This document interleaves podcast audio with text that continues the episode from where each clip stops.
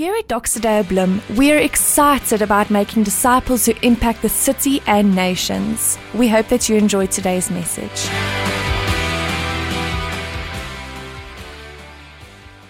What would change in your life if you knew God? That's the question that we've been exploring these past few weeks in our series, Come As You Are, because that is God's invitation to you to come as you are, not to seek yourself, fix yourself, define yourself, but to come exactly like you are into His presence. But we want to ask the question if you took God at His word regarding everything He says about Himself and regarding everything He says about you, what would change in your life? Now, this week we want to ask that question in, in this sense. If I take God at His word regarding everything He says about Himself and me, what would my life look like? Or, in other words, what is the life that God has in mind for me? Or, even better yet, let's ask this question What is the good life? The good life. That's what we want to talk about. You see, the world defines the good life in terms of money, power, success, possessions, all those kinds of things. But what would the good life or the new life look like that God is inviting you to if you were to know Him? Now, maybe that sounds strange to you. Maybe the whole idea of God and having a new or even a good life, maybe those two concepts don't add up to you. You might be new to church. You might be new to the Christian faith even. And for many of us, we grow up with this idea that church, Christianity and God Himself is this very far off, very strict, very serious, very somber kind of business that the whole notion of a God who loves me and a God who actually desires a good life for me, they don't always add up. But the reality is, the good news for you and me today is that there is a good life that God has in mind for you. There's a great life that God has been dreaming of ever since the moment He started thinking about you at creation. And we find those clues in Genesis 1 at the very beginning. Let's read it together from Genesis 1 from verse 27 to 28, it reads like this. So God created human beings in his own image. This is a very famous verse, but this is the crucial starting point for us.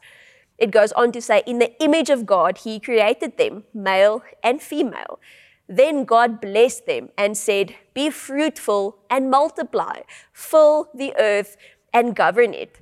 You see, the very beginning of humanity, as described in Genesis 1, gives us two clear indications as to the good life that God had in mind for you and me at the very start. And it's this the good life means I bear his image and I rule, I reign, and I govern. The very first thing that defined Adam and Eve in the garden was not the work that they were supposed to do in cultivating the garden. No, the very first thing that defined their lives was the fact that they resembled God Himself, the maker, the creator of the universe. They bore His image. Friends, can you hear and sense the incredible statement of value that that makes over our lives. If you've ever stood in awe at the beauty or the majesty of the ocean or mountains or stars in the sky or just a beautiful art piece or whatever the case may be, if you've ever stood in awe at something created around you, Genesis 1 is making a statement saying it doesn't even come close to describing the worth and the value placed over my life and your life. The very first thing that defined a good life for Adam and Eve in the garden was this that they resembled their father.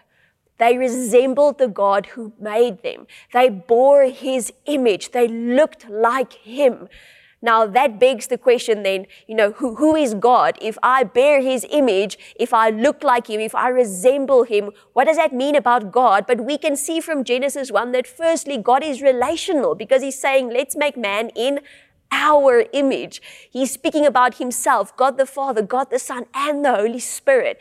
God in his essence, he is relational. And in saying that we are to bear that same image, God is making a statement over you and me, friend. He's busy saying you are to be in relationship with me. That's the good life that I have in mind for you. But that's not sometimes or often, that's not the gospel that we grow up with, right? I don't know about you, but sometimes we grow up in kind of religious settings. And we grow up with this notion that God is so very far away and so very distant and so very holy that I am but a worm in his presence. And I better not feel too good about myself because God will sort me out if I do. But can you see from the very beginning, God had in mind that we would be like him. We would bear his image we would bear his nature. The second clue that Genesis 1 gives us is that we are to rule and govern. So we are to look like him, resemble him in nature, be close to him relationally. But he also gives us purpose. The first thing that defines Adam and Eve is their relationship unto their father, the image that they have been made in. But the second clue regarding the good life, the new life that God had created in that moment was the fact that he gave them purpose. He asked them, he gave them this mandate, cultivate the garden, rule it, govern it, fill the earth, multiply, go crazy. I'm giving you a purpose on earth. Verse 28 says God blessed them and said, Be fruitful, multiply, fill the earth, and govern it. I'm going to pause here for just a moment because this is such an important truth for us to, to realize and understand and to take to heart. Because you see, friends, this is busy saying that even in the ideal state of creation, even before sin ever even entered the world, even before things literally went to hell, God had this in mind that we would look like Him, bear His image, live in relationship with Him, and that we would work alongside Him. Isn't that wonderful? In the ideal state of creation, God had that in mind that we would look like Him and work alongside him. What does that mean? To work alongside him. That means to steward what he has given us and to release his presence, his grace, his mercy, his love into the world around us. That's not something that Jesus only came up with in the New Testament. No, in the ideal state of creation, before everything went wrong when sin entered the world, God gave us these two clues regarding the good life that He has in mind for us. And it was this My son, my daughter, you are to look like me and you are to work alongside me. That is an incredible truth for us today. But the problem is, we often grow up with a kind of a waiting gospel. Now, what do I mean by that? The waiting gospel is the gospel where I wait. I know that's really deep. But the waiting gospel is the gospel where I sit and wait. We sit and wait for Jesus to just hopefully one day finally relieve us of this awful place called earth.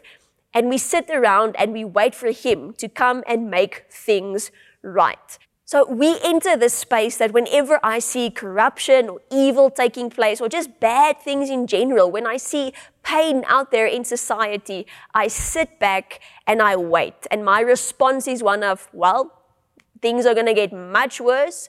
And then Jesus is going to come back and he's going to sort everything out.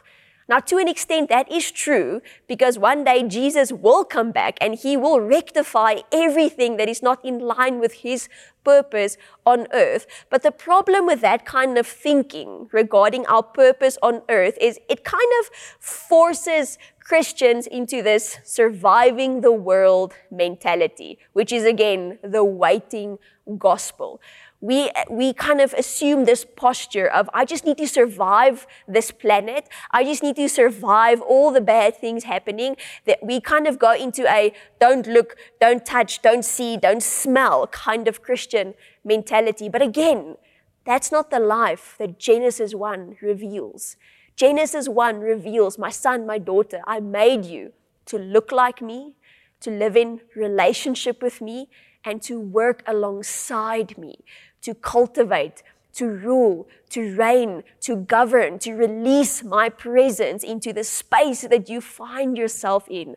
That is the good life that He had in mind for you and me. And if you find yourself to be a, a waiting Christian, a surviving the world Christian, friend, then you are missing out on so much of the gospel.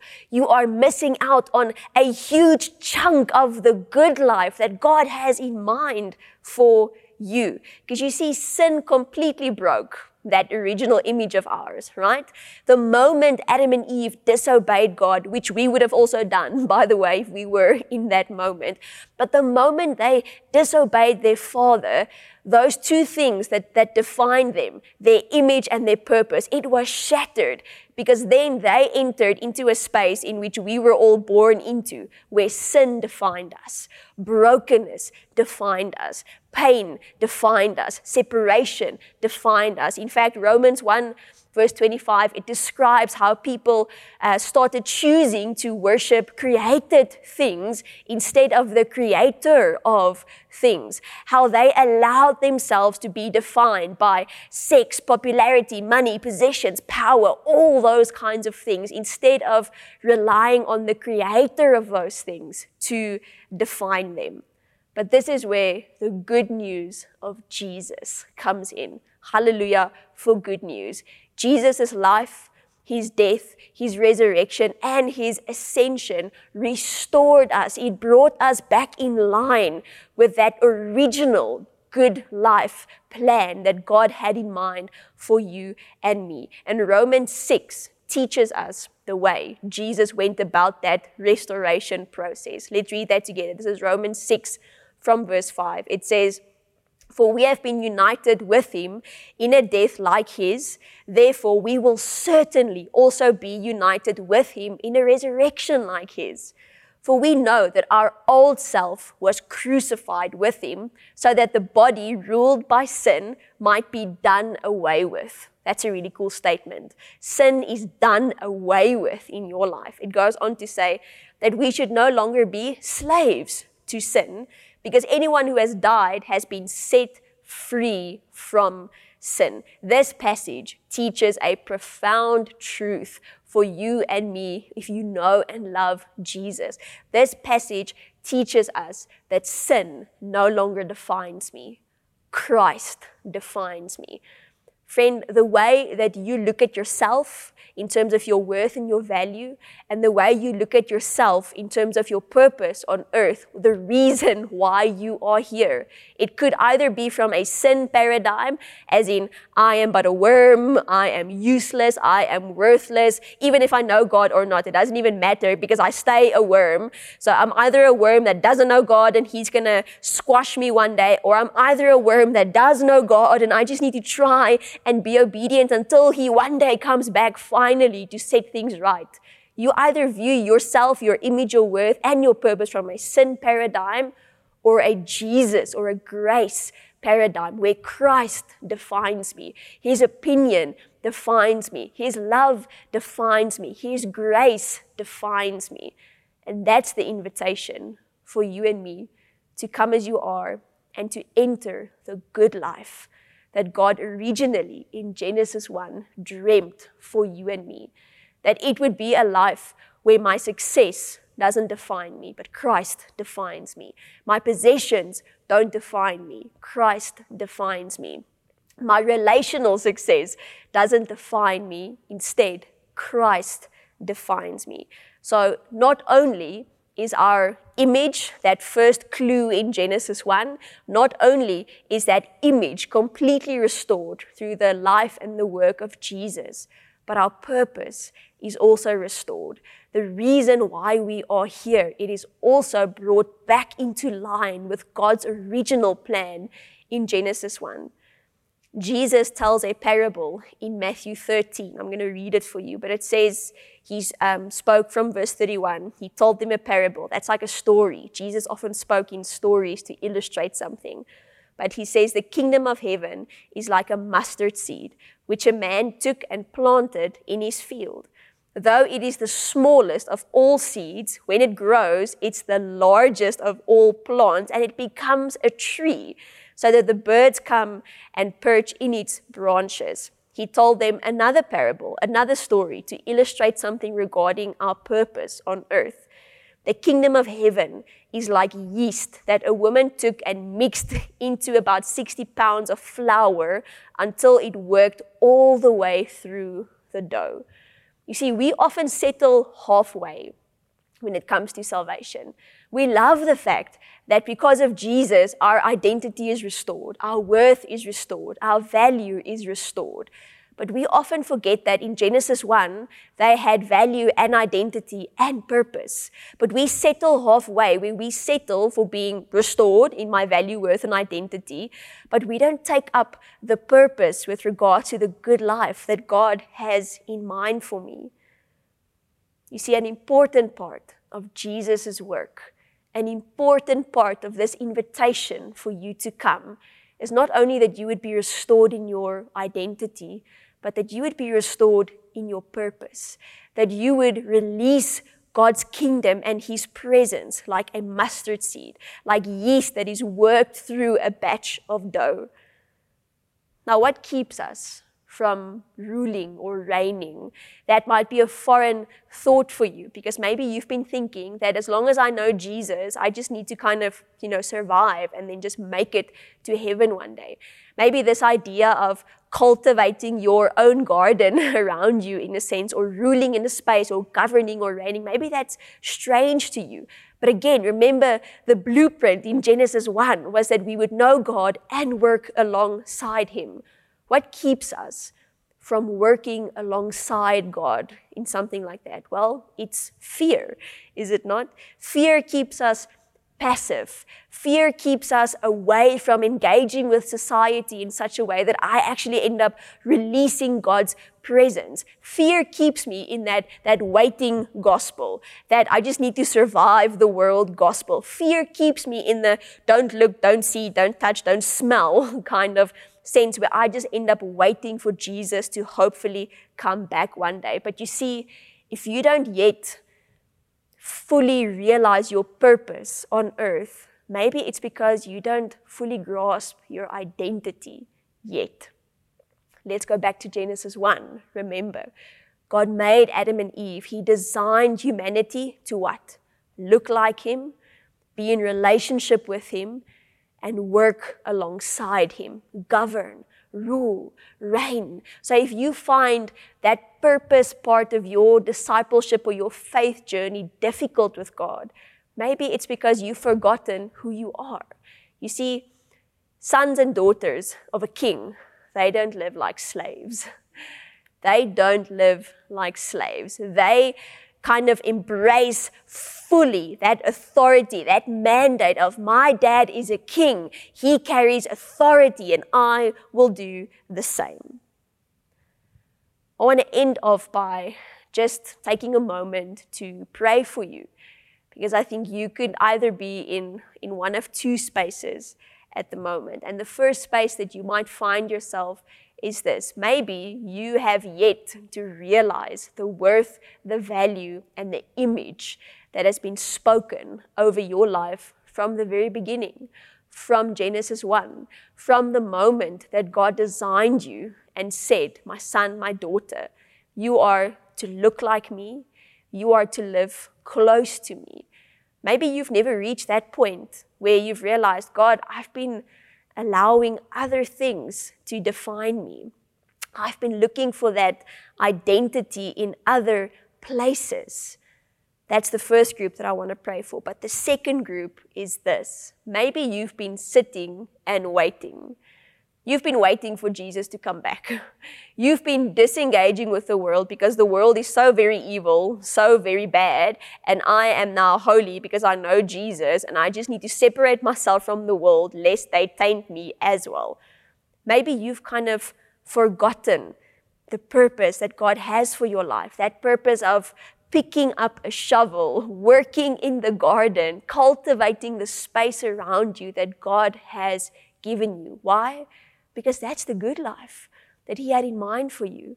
Remember, the good life was the fact that you would know Him and work alongside Him. So maybe you know God, but you've forgotten that He's actually inviting you into this adventure of working alongside Him, cultivating a space, ruling, reigning, governing, so that His presence might be released wherever you find yourself. If you're in one of those two groups, I want to take a moment to pray with you. Let's pray together. Father, thank you that from the very beginning you dreamt that we would live a new life, a good life by your standards, by your definition, Father. And I want to pray, Jesus, for anyone watching at this moment and they have yet to, to taste and discover the good life that you have for them in terms of who they are in you, in terms of their identity, in terms of the image that they have been made in. Father, won't your, you, by your Holy Spirit, just come and minister to them in this moment? But Father, we also pray for those that have yet to pick up a shovel yet to start cultivating the garden, yet to start working out that purpose that you have for them. Father, by your Holy Spirit, come and give us the grace to enter into that next step, that boldness of taking up the purpose that you have designed for us. In Jesus' name, amen. Friend, I want you to remember God does have a good life in mind for you, but it's not a good life in terms of what you have or what you don't have. It's a good life in terms of who you are in Him, bearing His image as a son or a daughter, and a good life in terms of your purpose, working alongside God in the garden of this world. Bless you. Thank you for listening to this week's message. Make sure that you get connected to this family on mission by joining us at one of our Sunday services.